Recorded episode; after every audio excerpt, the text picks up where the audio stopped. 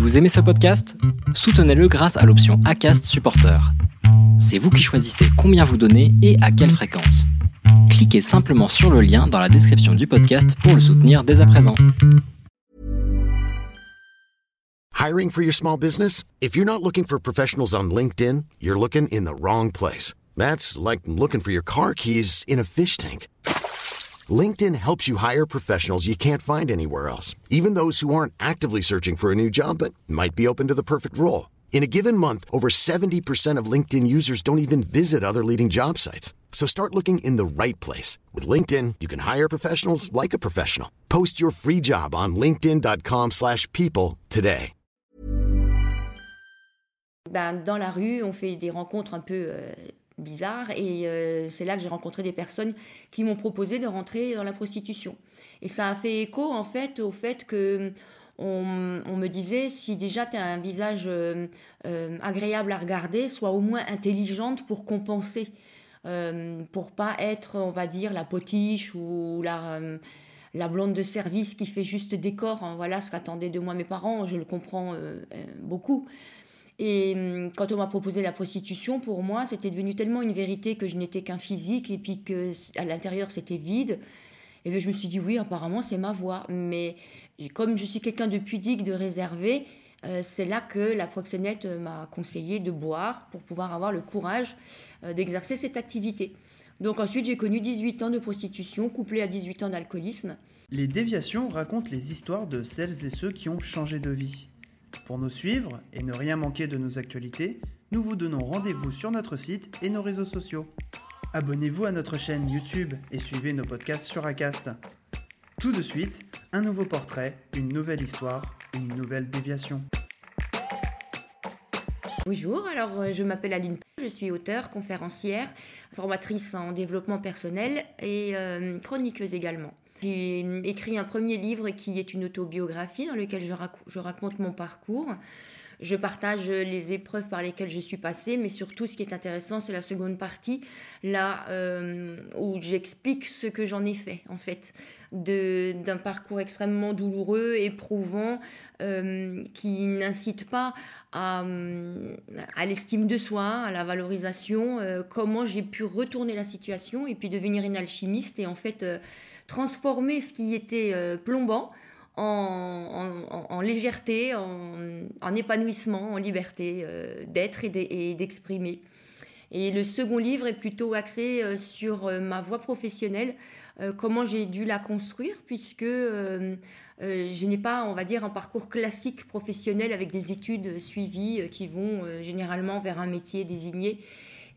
J'ai tout fait à ma façon et tout en autodidacte et puis ça fonctionne et je suis très contente parce que ça peut inspirer d'autres à faire à leur façon, à s'autoriser en fait, d'être différent et de comprendre que cette différence peut également apporter. Alors j'ai eu un début de parcours un peu compliqué pour un enfant, c'est-à-dire que j'ai été abandonnée à l'âge de 2 ans par ma mère génitrice. Et je me suis retrouvée à l'orphelinat jusqu'à l'âge de 5 ans et demi où là, une famille est venue m'adopter. Mais c'était une famille qui n'était pas axée sur l'affection. Et on comprend que depuis tout le début, avec une mère qui était capable d'abandonner son enfant à 2 ans, elle n'était pas non plus, on va dire, équipée pour de l'affection ou de l'instinct maternel. Ce qui fait que mon adoption n'a été que la continuité d'un manque affectif énorme. Dans cette famille également, on faisait le lien, quand on est une femme, on se doit d'être intelligente, mais cette intelligence, c'était plutôt, on parlait plutôt d'une intelligence logico-mathématique que je n'avais pas et qui fait qu'on a des bonnes notes à l'école. Donc j'étais une cancre, j'avais un petit peu 5-6 de moyenne un peu partout.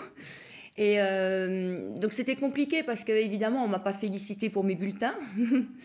Et j'ai fait des choix de vie en conséquence, en étant persuadée que ce qui se disait à l'extérieur, comme quoi ça allait être difficile pour moi de réussir dans la vie, qu'il me restait peu de possibilités à part peut-être épouser un homme riche. À un moment donné, j'ai fait des choix en fonction de ça et j'ai cru, c'est devenu des vérités.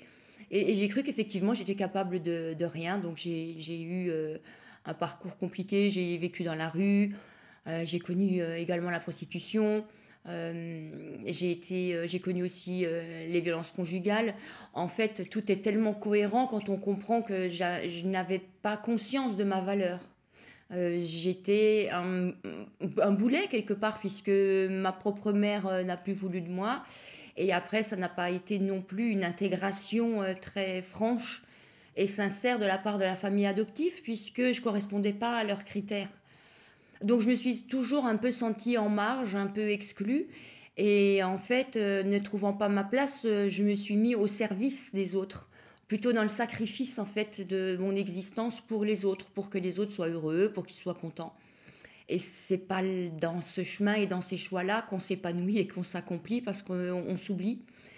Et c'est que en milieu de vie, quand cette existence est devenue insupportable, en fait, parce que quand on se renie, on transporte un vague à l'âme, une tristesse, une mélancolie, on ne sait pas d'où elle vient.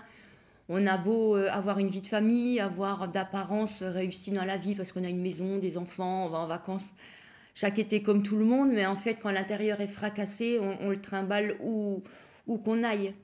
Donc, en milieu de vie, j'ai voulu en finir avec cette tristesse, cette lourdeur qui m'empêchait de vivre heureuse, d'accéder au bonheur. Et la seule façon de le faire, c'était de voir la vie autrement, au lieu de focaliser sur tout ce qui me blessait, et donc qui était à l'extérieur. Et ben, j'ai retourné mes pensées. En fait, ça s'appelle, le terme, c'est métanoïa, en grec. Donc, méta, c'est à l'intérieur, noïa, les pensées, le contraire, méta, les pensées, noïa, à l'intérieur. Et du coup, j'ai été voir à l'intérieur de moi... comment j'analysais, j'observais mon parcours, et je me suis dissociée de l'étiquette qu'on m'avait mise. Je me suis dit, mais ils ont tort en fait, parce que je ne suis pas si idiote que ça. Il y a des choses que j'arrive à comprendre, il y a beaucoup de choses que j'arrive à faire. Et en fait, ça a duré des années d'introspection à travers des lectures, à travers une recherche de connaissances, de comment fonctionne le cerveau, comment fonctionne la société. Et c'est là que j'ai découvert que j'avais une autre forme d'intelligence, qu'elle n'était pas moins qu'une intelligence unanimement reconnue comme faisant référence dans cette société, c'est-à-dire l'intelligence logique, et que je pouvais en faire quelque chose. Et surtout, en retrouvant cette estime de moi, je me suis dit, moi aussi, je peux apporter ma pierre à l'édifice d'un monde meilleur ou d'une société en évolution. Parce qu'effectivement, j'ai un regard différent, atypique, singulier, et c'est peut-être de ça dont manque le monde, puisque je remarque que l'histoire se répète continuellement. Et je me suis dit, s'il n'y a pas un grain de sable qui vient dans les rouages pour en donner un tour différent, et ce grain de sable, ça peut être que des gens qui ont un regard, un point de vue atypique, insolite, et qui n'est pas forcément une mauvaise idée.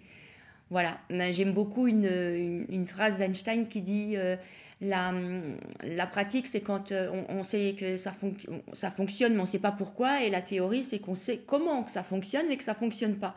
Et en fait, j'ai toujours été dans la pratique et ça fonctionne. Et je pense que le maître mot, c'est juste doser. Parce qu'on me demande souvent, mais quel a été le déclic pour que tu oses te mettre en avant et proposer ce que tu proposes? Ben, en fait, je ne me suis même pas posé la question de comment le faire. Le pourquoi, oui, parce qu'il me semblait judicieux d'apporter mon témoignage. Comment ? Ben, tout simplement en osant. On a tous une bouche, on sait tous parler français. Et ben, tout simplement en s'exprimant. Et je pense que quand on aime ce qu'on fait, on est excellent. Et on a une vibration qui parle à l'autre. Parce que c'est empreint de vécu et donc d'humain. Donc les gens se retrouvent et comprennent et intègrent surtout le message qui me tient à cœur, c'est qu'on a tous notre place sur cette terre, peu importe le parcours. On n'est pas étiqueté mauvaise personne par rapport aux choix qu'on a fait dans le passé. Il faut savoir que c'est des choix qui appartiennent à la personne qu'on était dans le passé, et que en regardant les choses, en prenant un peu de hauteur et en regardant sous un autre angle, ça c'est purement de la physique quantique, c'est aussi simple que ça, ben on transforme son passé parce qu'on comprend, surtout en se responsabilisant et en arrêtant d'être dans le positionnement de victime qui a subi, là, c'est clair qu'on ne va pas s'en sortir.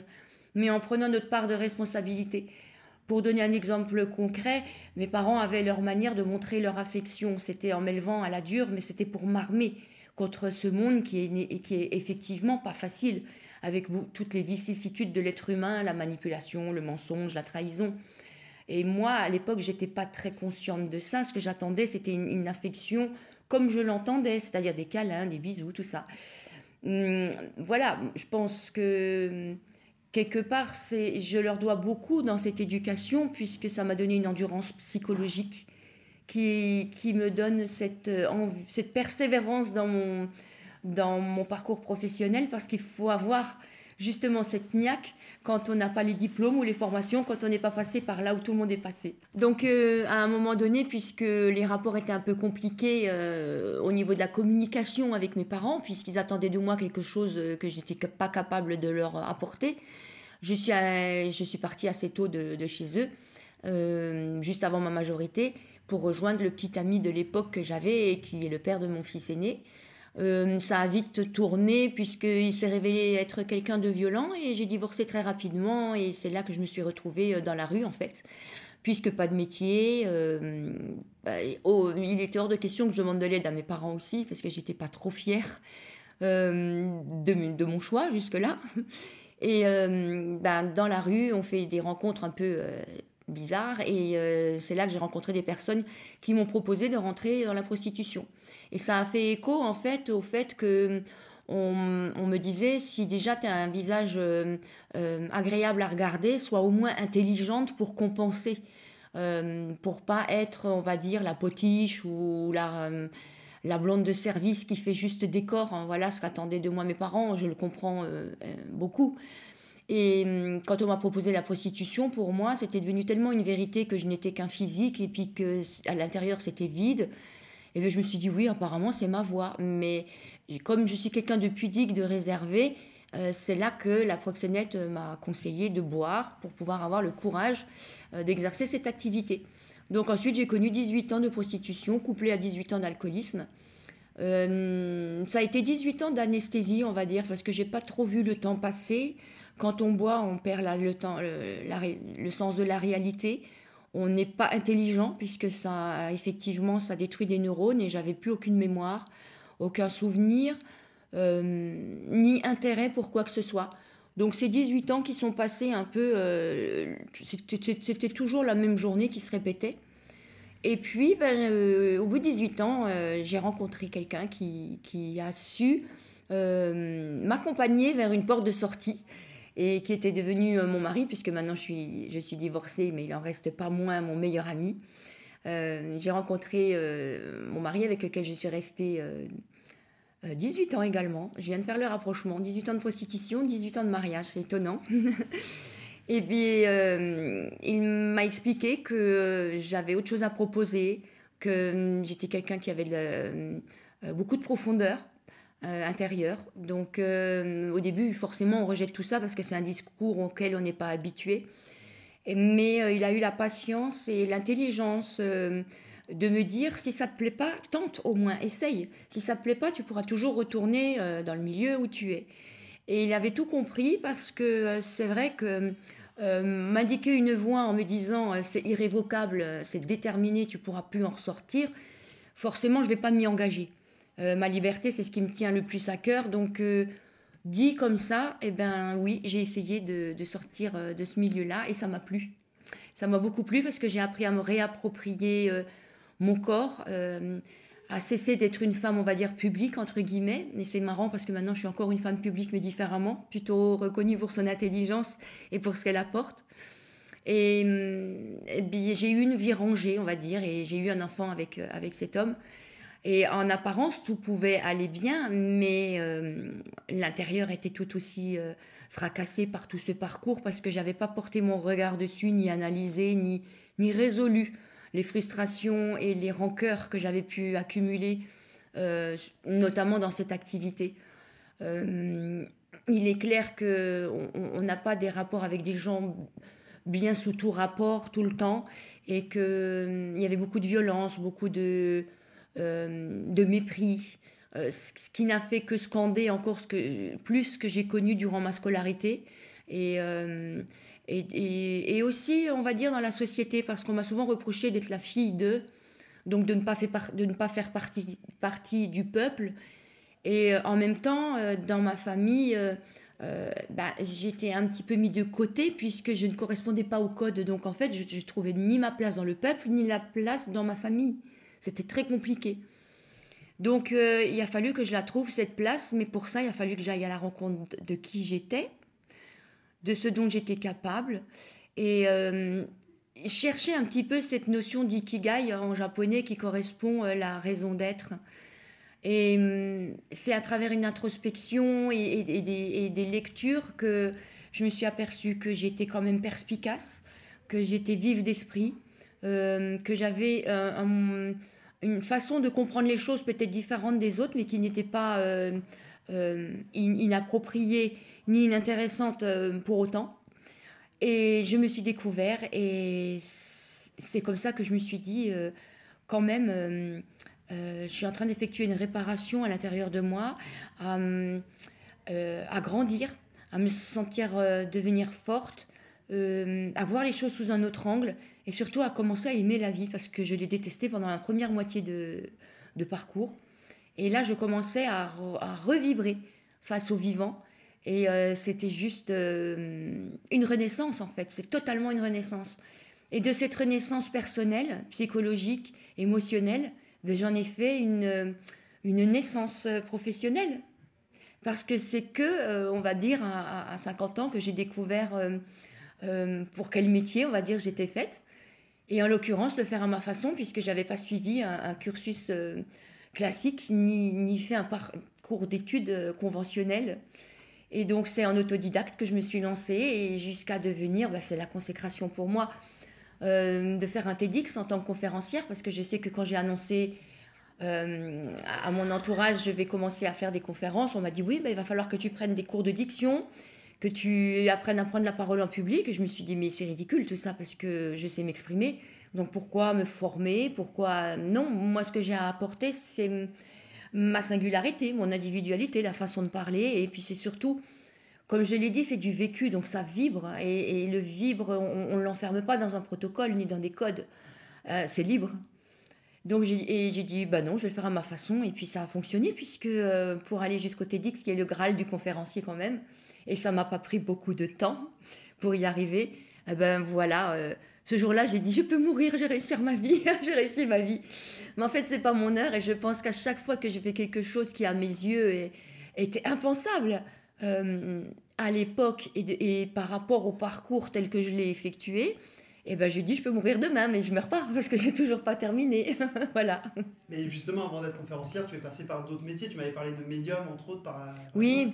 Ah oui, alors quand j'ai découvert cette intelligence atypique, qui était un mode de fonctionnement normal pour moi, j'ai découvert qu'ils appelaient ça médiumnité. En fait, c'est très cartésien comme approche. Ce que j'ai, c'est que enfant, n'ayant pas de base ou de dialogue avec l'extérieur, de communication, en fait, j'ai gardé ma communication intérieure.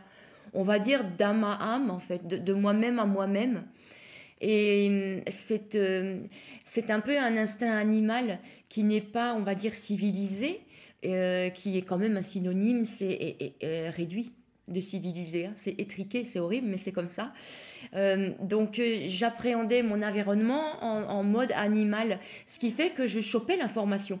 À l'état de données avant qu'elle soit matérialisée, parce que l'animal dans sa forêt, il sent le danger avant que le danger se manifeste devant lui. Moi, j'étais pareil, je pressentais, je chopais les informations qui gravitent.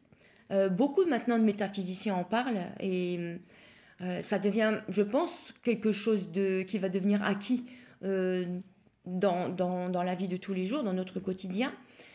Mais ça s'appelle de la médiumnité. Donc pour moi, c'est très facile, très cohérent, quand j'ai une personne en face de moi, d'attraper les informations qui concernent cette personne, de son passé, de son présent et d'un futur très proche, sachant que le libre arbitre veut faire bifurquer les avenirs et futurs possibles, comme moi je l'ai fait, puisque en changeant de point d'observation, j'ai pu carrément choisir un avenir différent de celui qui m'attendait si j'étais restée dans l'activité dans laquelle j'étais depuis 18 ans. Donc oui, j'ai exercé en tant que médium et puis après ça m'a vite frustrée parce que les gens sont dans l'achat de plaisir immédiat. Donc l'information sur le coup leur font du bien, mais ils ne vont pas en faire un élément qu'ils vont amasser pour construire et continuer à construire un puzzle pour que leur panorama de vie soit lucide et pour qu'ils puissent avancer.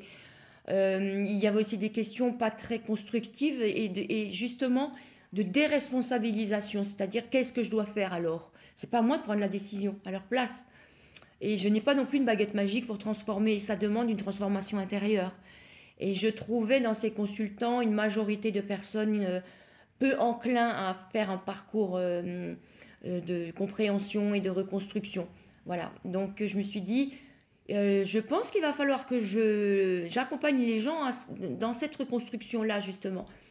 C'est plus épanouissant pour moi que de juste vendre du plaisir immédiat qui quelquefois ne sert strictement plus à rien. Et c'est comme ça que je me suis dirigée, j'ai construit mes formations de A à Z, du début à la fin, avec tout ce qui me plaisait que j'ai pas eu à l'école, en fait, tout ce qui m'aurait plu voir à l'école que j'avais pas. Beaucoup d'interactivité, beaucoup de jeux, beaucoup de choses ludiques, d'interaction, c'est dans le plaisir, dans le rire, dans le non-sérieux, dans vraiment j'ose, sans me poser de questions, que ça fonctionne, cette expérience-là. Et en 2 jours, c'est des vies qui se métamorphosent et des renaissances qui se font. Donc oui, maintenant, j'ai une baguette magique, mais c'est sur 2 jours. Voilà, mais avec le bon vouloir des stagiaires, évidemment, parce que s'ils avaient pas cette ouverture, cette confiance envers moi, je pourrais absolument rien faire. Donc à chaque fois, quand ils me remercient, je dis « remercie-toi en premier », qui a bien voulu m'octroyer cette confiance qui me permet de pousser, de planter dans ton terrain quelques graines, voilà, que toi tu fais pousser.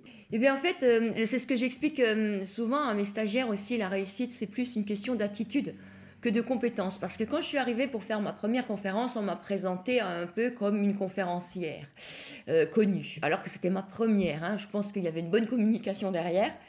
Et je me suis dit, alors j'ai 2 choix qui se présentent à moi. Ou je viens en disant, non, je suis toute nouvelle, c'est ma première, soyez cool avec moi. Ou j'y vais, je dis rien, je joue à la pro. Et je me suis dit, parce que j'ai quand même étudié le fonctionnement de l'humain, je me suis dit, si je tends le bâton pour me faire battre en leur disant, je suis toute nouvelle, ils vont focaliser sur tout ce qui ne va pas fonctionner chez moi. Et, en effet, elle ne maîtrise pas. En effet, oui, là, il y a des efforts à faire. Par contre, si j'y vais avec une attitude d'assurance de personne qui maîtrise et qui fait ça depuis tellement longtemps qu'à la limite, elle est presque blasée, et c'est ce que j'ai choisi de faire et ça a fonctionné. J'avais un auditoire qui avait la bouche ouverte, les yeux écarquillés, qui avalait toutes mes paroles. Alors, j'avais le trouillomètre à 0 à l'intérieur de moi, mais mon attitude montrait totalement le contraire. Et ça a fonctionné. Et de voir que mon auditoire m'était acquis, en fait, j'ai pas traîné longtemps ce stress. En 8 minutes, il est parti parce que j'ai vu que les gens m'écoutaient. Donc, hop, j'ai reçu une grosse dose de revalorisation. On m'écoute. Donc, du coup, la confiance s'installe. Donc oui, j'y suis allée au culot et j'y suis allée au coup de poker. Et je pense que tout mon parcours n'est que de ça en fait. Et souvent quand je toque à une porte, je dis je sais faire ça, on me dit c'est bon on vous prend, je fais mince, j'ai une nuit pour apprendre à le faire, mais ça fonctionne parce qu'il y a la passion derrière, l'envie. Et j'ai remarqué aussi que mémoriser, apprendre alors que je pensais que j'étais une idiote, vraiment une idiote, quand le sujet m'appelle, m'attire, mais je comprends tout avec une fulgurance de dingue, sans effort. En tant que coach, je mets beaucoup. Déjà, j'utilise l'hypnose. L'hypnose, c'est un raccourci parce que l'information est intégrée très rapidement, cellulairement. Parce que c'est une chose de le comprendre, la compréhension psychologique, mais généralement, le corps doit aussi comprendre pour changer sa vibration. Les gens qui se transforment ont une vibration complètement différente. Quand on rencontre quelqu'un, on voit s'il est plombant, il est fatigant, on voit qu'il traîne toute la misère du monde, il la dégage, il l'émane. Et quelqu'un qui est bien dans sa vie, épanoui, c'est quelqu'un de léger, que ça ne va pas nous déranger de le côtoyer du matin jusqu'au soir. On va le trouver épatant et super sympa à côtoyer. Donc en hypnose, il y a des libérations émotionnelles qui se font beaucoup plus facilement aussi qu'avec tout un travail purement de dialogue, de conversation, de communication, parce que dans l'hypnose, je suis un fil conducteur et la personne fait son voyage intérieur avec mon accompagnement, dans lequel je laisse l'espace pour que viennent s'imposer des mots, des images qui font partie de son histoire. Alors là où mes compétences de médium sont intéressantes, parce qu'elles viennent me permettre de capter justement ce qu'elle vit et de moi l'intégrer dans mon discours. Du coup, la personne se sent véritablement accompagnée et en proximité, en intimité avec moi. Et il n'y a rien de plus efficace, parce que quand on fait du général, c'est pas voilà, mais quand on fait du personnalisé, c'est vraiment extraordinaire pour la personne. C'est beaucoup les libérations émotionnelles dans ce sens où on ne s'aperçoit pas toujours, mais on est en mode automatisme émotionnel. C'est-à-dire que quand on était jeune, une situation qui se répétait nous faisait avoir telle réaction émotionnelle. Adulte, on ne s'est même pas rendu compte qu'on a évolué, qu'on a grandi, qu'on a appris. On est resté sur ce mode d'automatisme émotionnel et on a la trouille des mêmes choses. Alors que si on prend conscience, si on fait un pas de côté et qu'on réalise qu'on n'est plus du tout l'enfant de 8 ans à qui on s'adresse, on le remet face en tant qu'adulte à la situation. Il dit maintenant, qu'est-ce que tu ressens véritablement en tant que toi maintenant, avec le parcours que tu as eu, avec le fait que tu es devenu mère de famille, père de famille, avec des responsabilités dans ton travail. Je te remets la même situation. Sincèrement, sans mauvaise foi, que ressens-tu ? Ben, les gens, ils se disent « Ah ben mince, c'est pas aussi extrême. Ah ben oui, je suis ballot de réagir constamment comme ça, non ?» Ça peut encore faire quelque chose, mais rien qui ne soit pas insurmontable, ou quelquefois ils s'aperçoivent que ça fait effectivement plus rien du tout. Dans ces formations, les gens vont à la rencontre d'eux-mêmes, donc ils se rendent compte aussi qu'ils sont en train de passer leur vie à mettre des costumes qui ne sont pas les leurs. Et c'est fatigant de jouer des rôles. Parce qu'on leur a dit, par exemple, plus jeune, « Oh, mais toi, tu fais trop de bruit, tu es toujours en train de te montrer, tout ça. » Donc, on va développer, on va mettre le costume plutôt de quelqu'un de plutôt réservé, introverti, alors qu'on va s'épanouir dans justement cette capacité d'être expressif. Et il en faut pour avoir certains postes dans des entreprises, pour les meneurs, par exemple. Et ce sont des gens qui vont se fourvoyer dans des filières professionnelles où ils vont juste être suiveurs et puis ne pas s'épanouir et se sentir frustrés et avoir cette impression de passer à côté de leur vie. Ben oui, parce que c'est pas leur véritable nature de rester en retrait. La leur, c'est justement de se mettre en avant, et cette critique en fait était leur compétence. Donc je renverse toutes les situations pour qu'ils aillent à la rencontre d'eux-mêmes, découvrent leur nature. Et aussi, à travers des tests, bon, il y a les tests scientifiques, tout ce qui est MBTI qui sont reconnus, Ocean 5 aussi, qui sont un peu dans la même trempe, mais également avec des tests que j'ai trouvé très judicieux, parce que c'est juste avec des formes d'images, des choix artistiques qui vont exactement dans la même conclusion du profil qui vous colle à la peau. Et c'est rigolo parce qu'on comprend que quand on fait mentalement un exercice, des tests scientifiques, on est très concentré avec le cerveau. Et quand on fait le même choix avec quelque chose d'artistique, où c'est l'élan qui parle, donc le corps, qui se sent attiré par une image plus qu'une autre, ben on voit que le résultat est exactement le même. Donc on voit qu'on ne peut pas dissocier le mental du corps, des cellules en fait, et de leurs vibrations. Et c'est là-dessus qu'on travaille, pour qu'ils soient en cohérence. C'est une cohérence âme, corps, esprit et cœur pour l'intelligence émotionnelle, parce que beaucoup pensent qu'il suffit de tout mettre dans le cœur, de réagir avec le cœur. Mais non, parce que le cœur est capable du pire comme du meilleur. Et il faut s'occuper de l'état de son cœur avant, mais je pense que de tous ses organes, parce que quand on a été bombardé, fracassé par la vie, par les maux, par les épreuves, nos organes, notre santé, autant mentale que physique, elle est fracassée aussi. C'est pas pour rien qu'il y en a qui se font ôter la bile, hein, c'est à force de se faire justement de la bile. On développe une acidité aussi, à force d'avoir des frustrations, de se sentir en mode névrosé, parce qu'on a l'impression de ne pas avoir le choix. Donc le corps déclenche des phénomènes chimiques qui vont nous pourrir nos organes. et on est fatigué et on n'est pas dans toute l'explosion de ce dont on est capable. Et toute cette réparation, en fait, amène la pleine puissance aux gens. Ils deviennent infatigables. Donc, il y en a beaucoup qui changent d'alimentation sans s'en rendre compte. Ils n'ont plus besoin de dormir autant. 4 heures comme moi, ça suffit largement. Parce qu'ils se nourrissent de tout ce qu'ils font. Donc, ils maigrissent. Ceux qui ont besoin de perdre du poids, sans porter attention, le poids perd tout seul. Parce que le poids, en fait, était avec ce poids, justement, émotionnel. Comme il a disparu, donc il n'y a plus de stock qui se fait non plus dans le corps. Vraiment, tout est lié. Et donc, il y a beaucoup d'exercices, comme je l'ai dit, pratiques, amusants. En fait, je les fais travailler. C'est même pas du travail. Ils s'en aperçoivent même pas. C'est du jeu. Et à travers ce jeu, la communication, c'est pas moi qui dis, c'est eux qui expriment ce qu'ils ont comme déviance ou comme entre guillemets problématique, parce que c'est pas un problème, c'est une particularité. Et quand ils l'ont exprimé, c'est déjà la moitié du chemin parcouru. Et après, je leur donne toutes les notions qui vont les aider à évacuer tout le reste, en fait. C'est toute une reprogrammation dans le bon sens. En fait, je fracasse tout, mais dans le bon sens. J'enlève toutes leurs croyances limitantes, tous leurs automatismes, tout ce qu'ils pensent qui est bien pour eux. Je fracasse tout ça, je les mets sur un autre piédestal. Et que vois-tu depuis ce point de vue-là ? C'est totalement différent. Alors effectivement, après, ils vacillent puisqu'il n'y a plus de socle. Mais justement, c'est parce qu'ils ont toute cette immensité, cet immense vaste champ qu'il leur est proposé de possibles d'opportunités. Donc ça rend ivre un peu de... Voilà, et c'est à eux de se poser et puis avec joie de remettre tout leur socle et puis de mettre par-dessus tout ce qu'ils veulent. Parce que là, tout est possible, en fait. Il y a nos limites. The sky is the limit, on va dire.